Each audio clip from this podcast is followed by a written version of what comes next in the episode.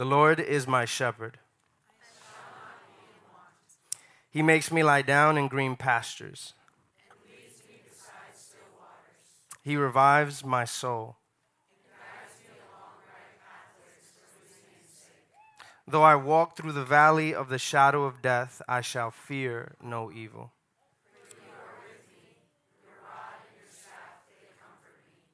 You spread a table before me in the presence of those who trouble me.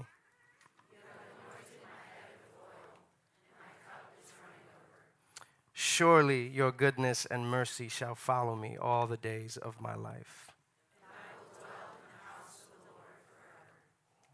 Glory to the Father, the Son, and the Holy Spirit, as it was in the beginning, is now, and will be forever. Amen. You guys may be seated.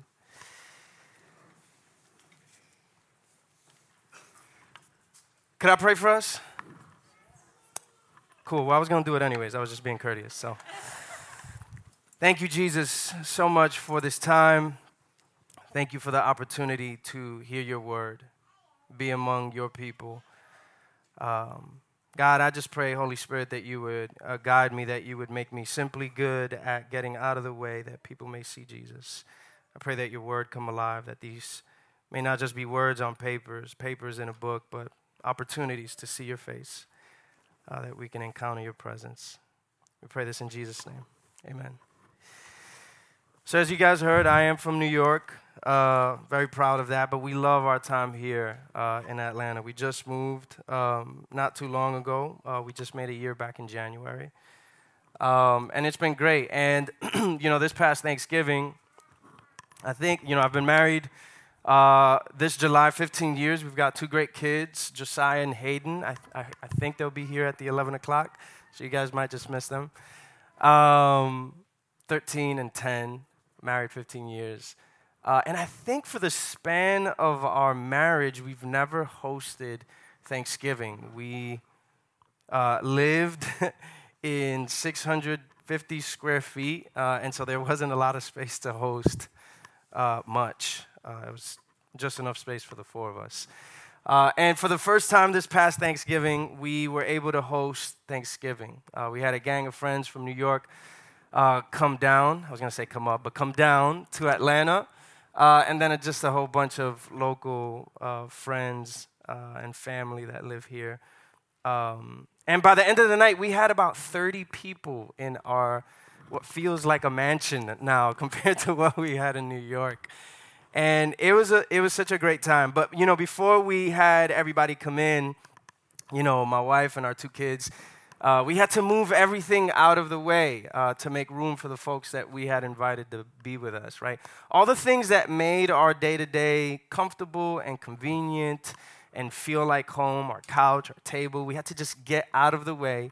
Uh, to make room for new furniture uh, that would help others feel comfortable, that would help others feel what we feel on an everyday basis, right? The comfort and the convenience of being in our space. We want to uh, to make room for that. And after the end of the night, or you know, excuse me, before the before the night started, my wife and I uh, really just wanted two things out of the night: that people would feel safe and satisfied, that they would come into our into our space, having adjusted it the way that we wanted it to uh, be. We wanted them to feel safe and to feel satisfied. That was our goal by the end of the night. And I think we did that. Right? We were drinking wine, we were having laughs, we were uh, sharing stories, the kids were running around. It was just such a beautiful night. Um, but this idea of feeling safe and satisfied in foreign spaces is a really hard concept. I think it's hard to feel safe and satisfied altogether, right? These are two things that I think are difficult in our world of conflict and trauma and hard relationships. To feel safe and satisfied is quite the task. It's hard to experience, let alone sustain over the course of our lives. And you know, last week, um, Pastor Jenny spoke about some of the things that can stand in the way of us experiencing intimacy and connection. And those two words kind of they resonate with me so much. And I think they resonate with all of us, right? Because intimacy and connection is, I think, something that we all want. Pastor Jenny spoke very well about uh, the things that usually stand in the way. And she mentioned two of them that really uh, resonated with me, right? Pain avoidance and this overwhelming sense of self interest. Those, those things typically stand in the way of us feeling intimate and connected. And I think in some ways, those two things are connected to our inability to embrace our limits and our needs. That if we were uh, much more willing and open to embrace our limits and our needs, I think we would live a, a, much different experience. And I think out of that trauma is birthed this kind of hyper independence that uh, convinces us that we don't need anyone. I feel like this hyper independence is usually birthed out of trauma, that we need to do things on our own, we don't need anybody. And I think the real tragedy is that we treat God that way. Ultimately, we treat God as if we uh, don't need Him. And um, it's forced me to ask a lot of questions about my own spiritual journey. Right? Where have I not embraced my limits? Where have I resisted rest? Where have I resisted stopping? How has it impacted my life? How has it impacted my relationship with my wife, with my kids? How has it impacted the way that I go to work? All of that. And last week, uh, Pastor Jenny said something really profound, and I, I hope you guys took it and treasured it with you because I thought it was so beautiful when she said it. She said, The church ought to be this place safe enough for your truest self to show up. Church ought to be safe enough for your truest self to show up, especially when that self is fragile and broken and messy. But the real question I left with after hearing that from Pastor Jenny was well, how do we do that? How do we actually create church to be a space safe enough for your truest self to show up? That's the question. That's the practical question that we want to wrestle with. And I think Psalm 23 offers us some guidance. The opening verse tells us about who God is to us. It says, The Lord is my shepherd. And just so that you guys know, I know we read the whole psalm, but I'm really just going to park the car in verse 2. Because I think there's so much in verse 2 that I want us to extract. The opening verse tells us about who God is, and then the following verses show us and tell us how he shows that. Notice what the rest of the song after verse 1 says, because this is a song. And I've always thought that art has always been at the forefront of transformation. This is a song, a poetic expression of what David was going through at the moment. He lets me lie down. He leads me. He renews me. He directs me. In danger, He is with, with me. He comforts me. He prepares a table for me. He anoints my head. These are all the things that God does to show that He is our shepherd. But to our very independent, make your own decision kind of culture, verse 2 feels a little off putting. He lets me lie down in green pastures. And you almost think to yourself, well, don't nobody let me do anything. I do what I want when I want, Rich. But you know, when I sat with this a bit more and I tried to understand its tone, I realized that this was less permission that God was granting and more of an invitation that He was offering less permission, and more of an invitation. And this is quite the radical invitation. Because stopping and laying down and resting demands a lot of us.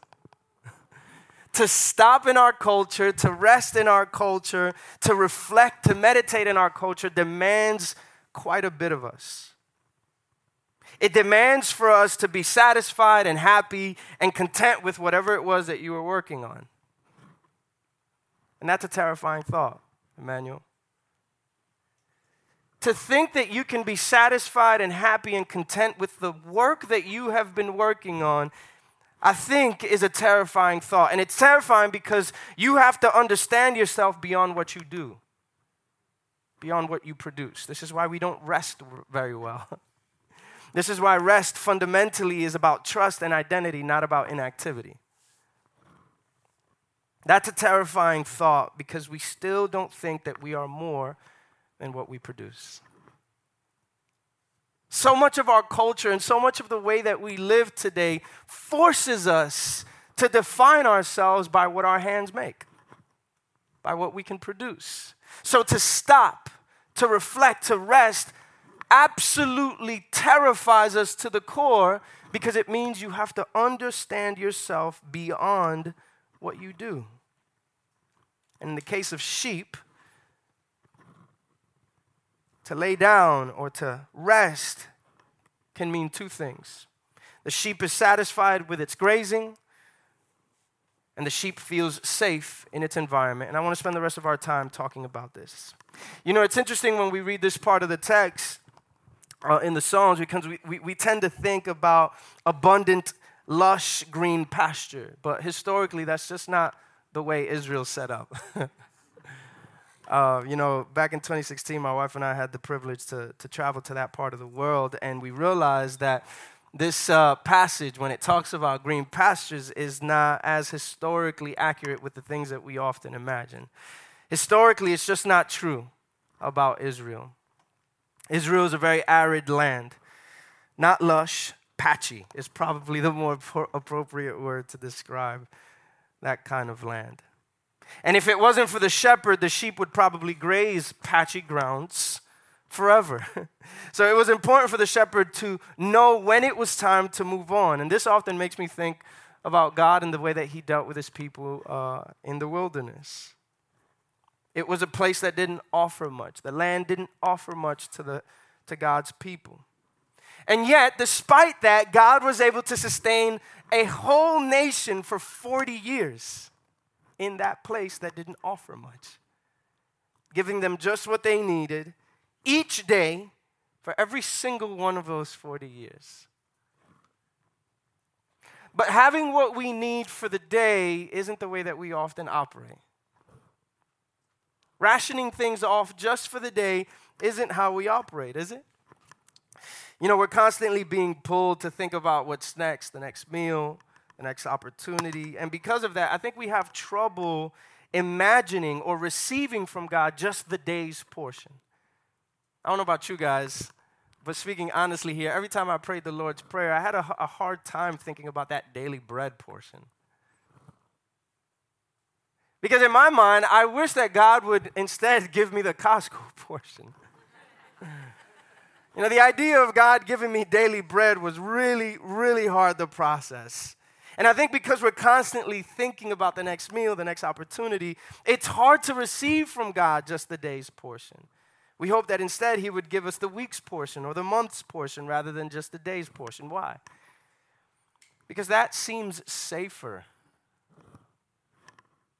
That makes us feel much more secure about our situation if I knew that I had food for the week and the month, not just the day. But, church, I do think that we lose something deeply important if God were to do that. Let me illustrate. Uh, here you'll see a picture of my buddy Domingo.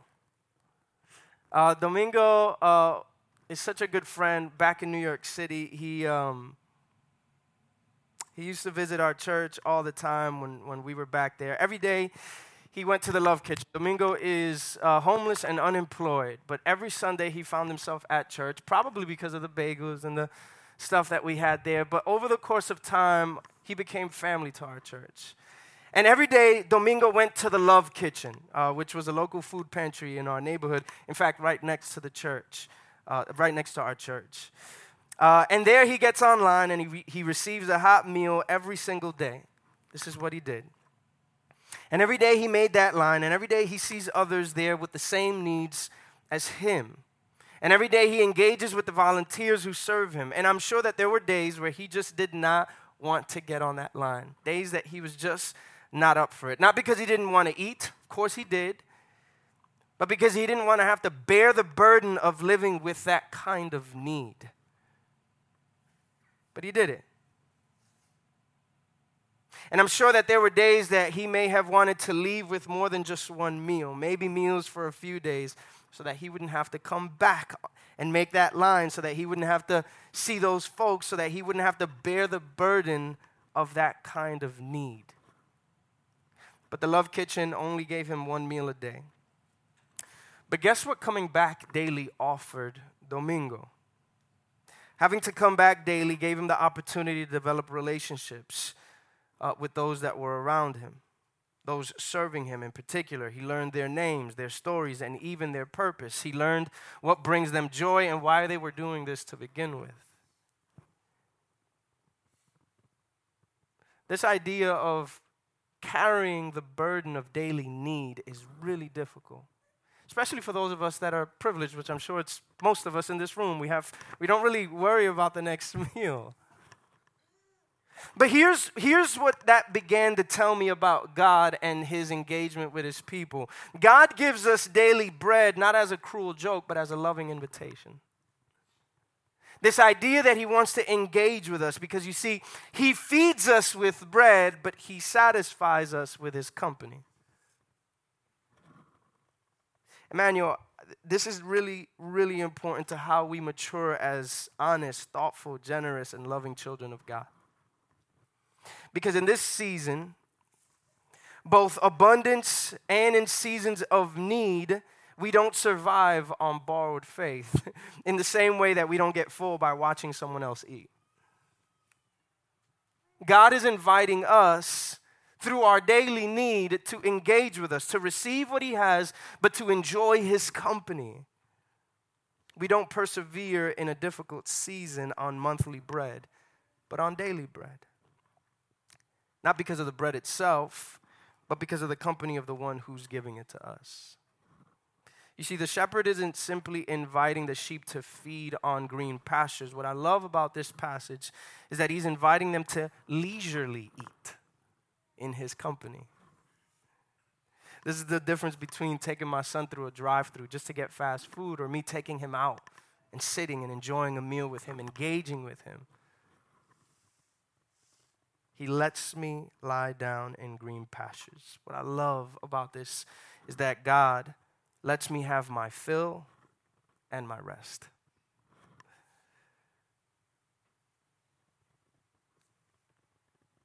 I think this is precisely why Jesus reminds Satan that we don't survive on bread alone, because our souls thrive on trust and connection not simply what we put in our bodies.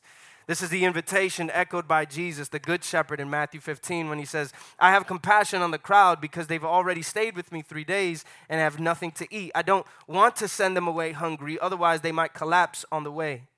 You see, Jesus understands something about the journey to be impossible without his compassion or his provision. And this is precisely what God is inviting us to as we read this psalm. You see, God has a deep desire to satisfy you like nothing else can. The question is, will we let him?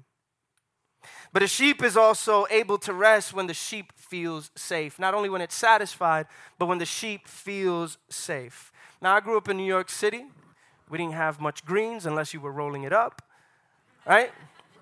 We didn't see much sheep unless we were confused about a pit bull that we watched down the street. So we, we didn't see much of what I think we're seeing some now here in Atlanta. But, but, but what I didn't know about sheep was that they had rectangular pupils. Y'all know this? Okay, okay, well, it's just me, I guess. Right? they have rectangular pupils, not like us, which means that they have nearly perfect peripheral vision, 320 degrees, I think. In other words, standing in one position, sheep could see somewhat all around them. But what they have in periphery, they lack in depth. Meaning they may see all around them, but they have trouble making out what's right in front of them. Not to mention that sheep don't have claws, they don't run fast, they don't have sharp teeth.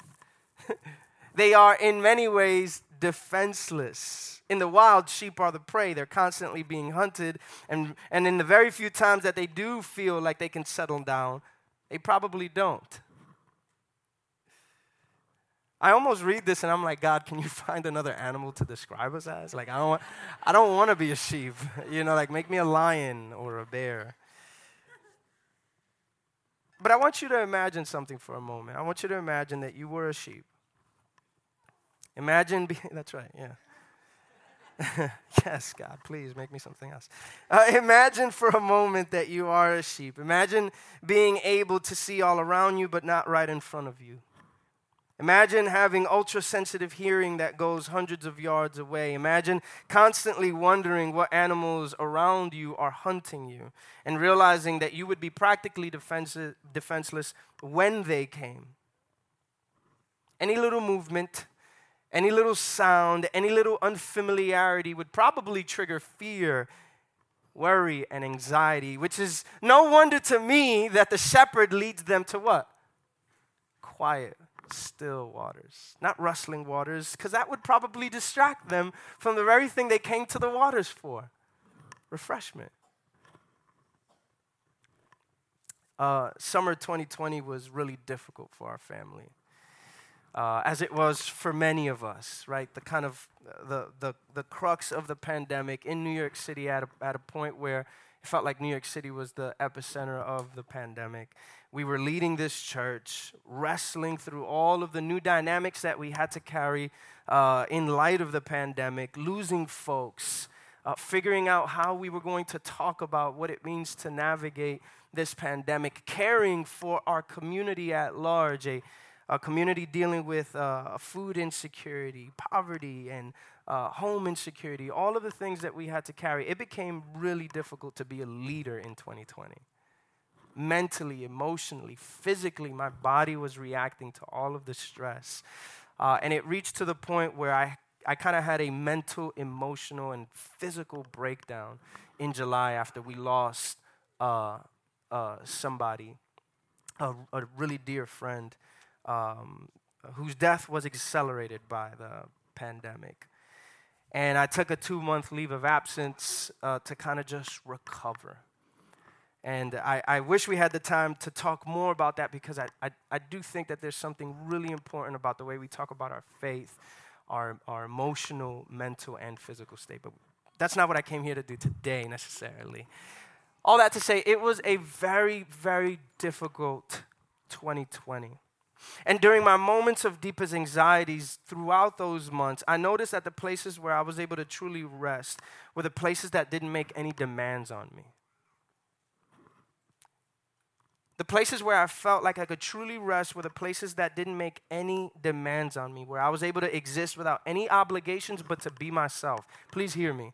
The places that didn't make any demands on me, where I had no obligations but to be myself, were the safest places for me.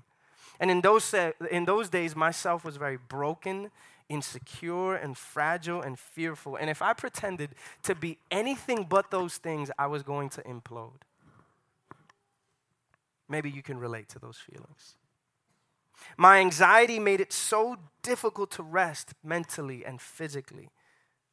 It just almost felt impossible. And the only places I realized I could truly lie down were the places that made me feel safe, the places that didn't make me feel like I needed to pretend and ignore what I was experiencing. This is really important.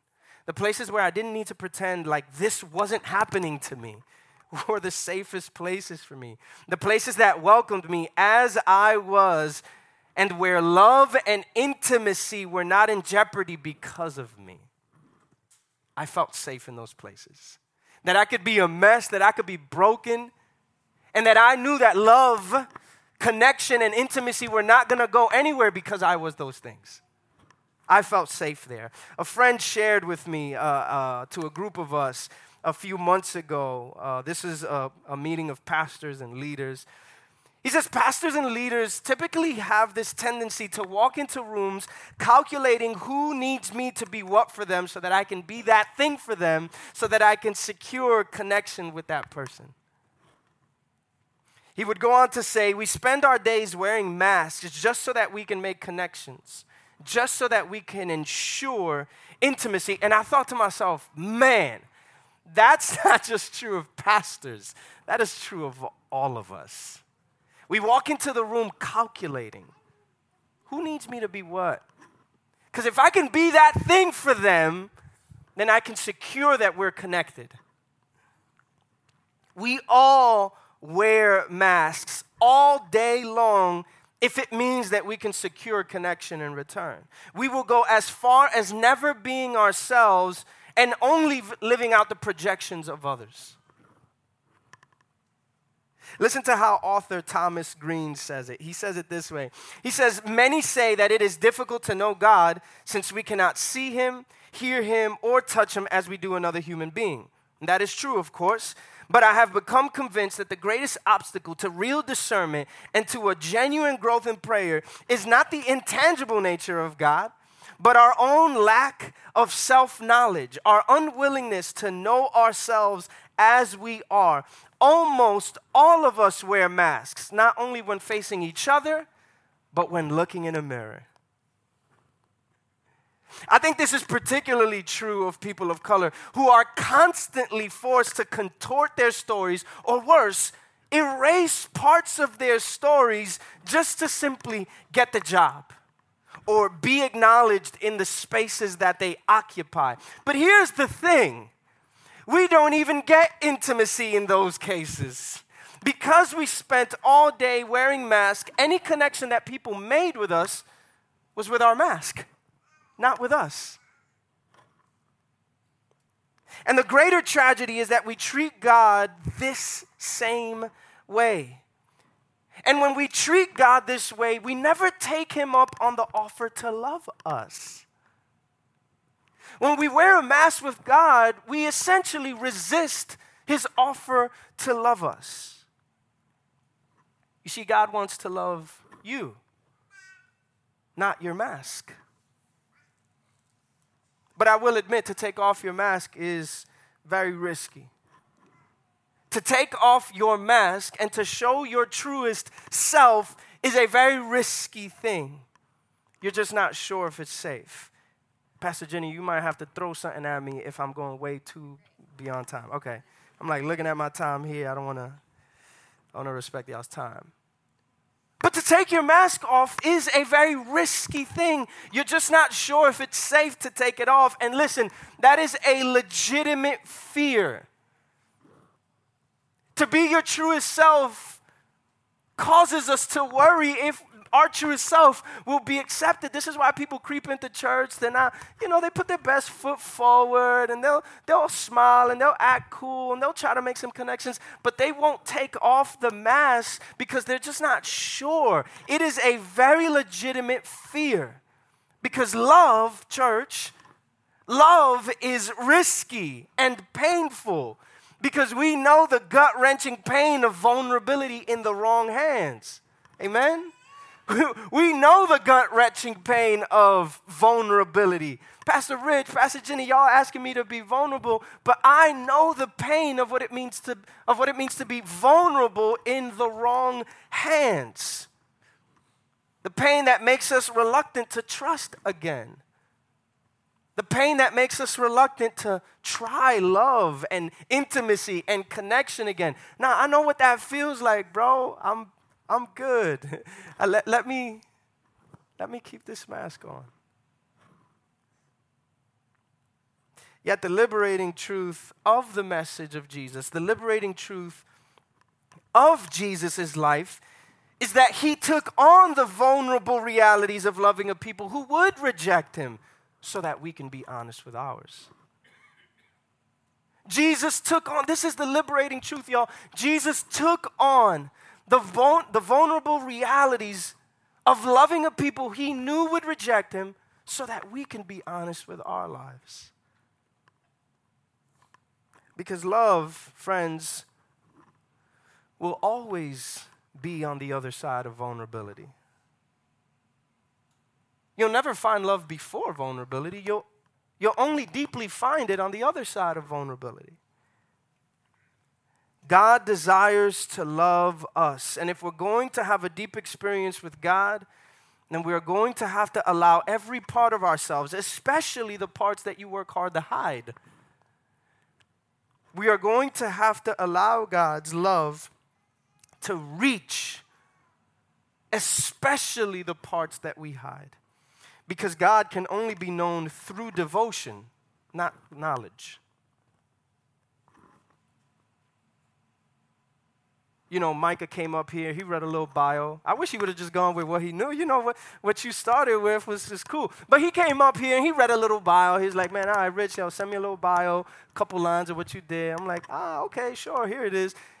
But what felt more natural was when he just started making jokes about how we connected.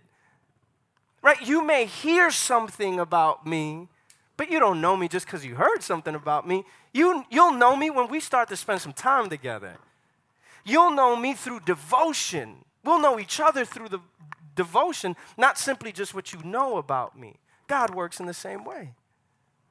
Because the safest place for our souls to rest is love. This is why 1 John chapter, uh, chapter 4, verse 18 says, There is no fear in love. Instead, perfect love that drives out fear because fear involves punishment. So the one who fears is not complete in love. Now, let me qualify this for a second because I don't imagine that this passage is assuming that we'll never feel fear.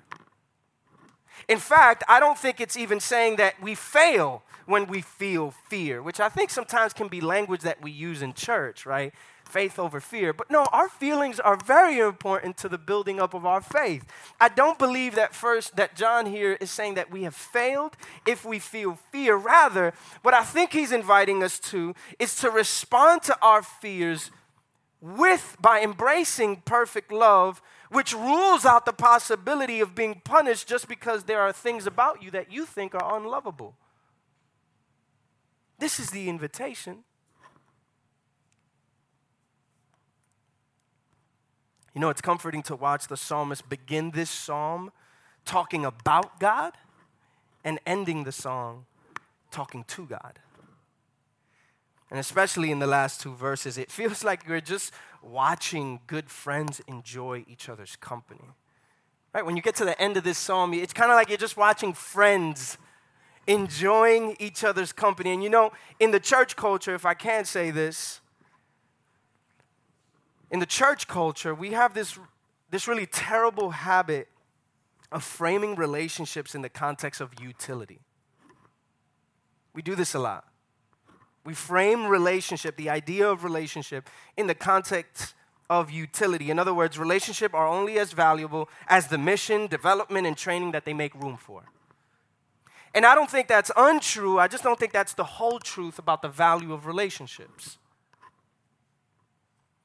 Intimacy and connection is what God is inviting us to. And He does it in the form of friendship. And friendship is the relationship that deeply satisfies us, whether we're doing everything together or nothing together. Y'all ever kick it with a friend that you perhaps haven't seen in a long time? Sorry for my New York lingo, like kick it. I'm just like all over the place. But I need to be my truest self. So, uh, y'all ever kick it with a friend? Maybe you haven't seen it a long time but when you kick it together, it almost feels like y'all picked up right where you left off. And sometimes, this happens to me often, when, when, when I invite a friend over and we, we spend hours doing nothing. Just kind of sitting, chilling. Now that I have a porch, I'm chilling on my porch. You know, or in my, in my back deck, in my yard. Yard, is crazy. You know? Just chilling, not doing anything, but the company makes me feel so satisfied. This is precisely what God is inviting us to. And beyond utility, God wants to be in relationship with you so that you can go and change the world. Sure. Yes. But I, but I think the invitation is to be in relationship with God so that we simply enjoy his company. And if you don't go and change the world, you've done precisely what God has invited you to to enjoy His presence, to enjoy His company. I want to invite us to do something as we close. I want to invite us to do something together. I want us to waste time with God for a moment. I want you to close your eyes, and as much as you can, if you have children, you can't do that, that's totally fine. No judgment here, but I want you to close your eyes. The idea here is to remove distractions in as much as you can. Imagine laying in an open field or sitting on your back porch or you're just in your yard, but imagine being in an open space. Imagine yourself laying there, totally satisfied, not hungry. And although you're sitting alone, you don't feel lonely. All your work for the day is done. You feel totally safe. You're not worried about a work project, your next meal, or even your kids' schoolwork. You're not fearful of a bill that needs paying. You're not concerned about a discomfort that you've been feeling in your body. You're just sitting there, totally content, totally satisfied. And then all of a sudden, you feel a wind blow by you. But the wind doesn't leave, it kind of just settles around you right where you are. And it's not a cold wind either, it's a kind of a warm one. You feel comfortable in this wind. And just before you open your eyes, you hear Jesus say this to you Come away by yourselves to a remote place and rest for a while. For many people have been coming and going, and you have not even had time to eat. God, we thank you for your kindness. Holy Spirit, I pray that you here would do what I could never do with my words. That you would do something to each of our hearts to feel safe and to feel satisfied, to be reminded of your deep love for us, to be reminded that at the very base of your invitation is to waste time with you, to enjoy your company. Thank you, God, for your word, for your kindness. Thank you for Psalm 23, verse 2. I pray that it would uh, give us life as we go into the rest of this day and this week. We pray this in Jesus' name. Amen. Hello, friends. This is Matthew, the lead pastor at Emmanuel Anglican Church in East Atlanta. Thank you so much for listening to our podcast. We are disciples of Jesus who are seeking his kingdom and the flourishing of our neighbors. And if you want to find out more about Emmanuel and what's going on, just hop over to our website. The address is Emmanuel, that's with an I, emmanuelatl.org. Thanks so much. God bless you. Grace and peace.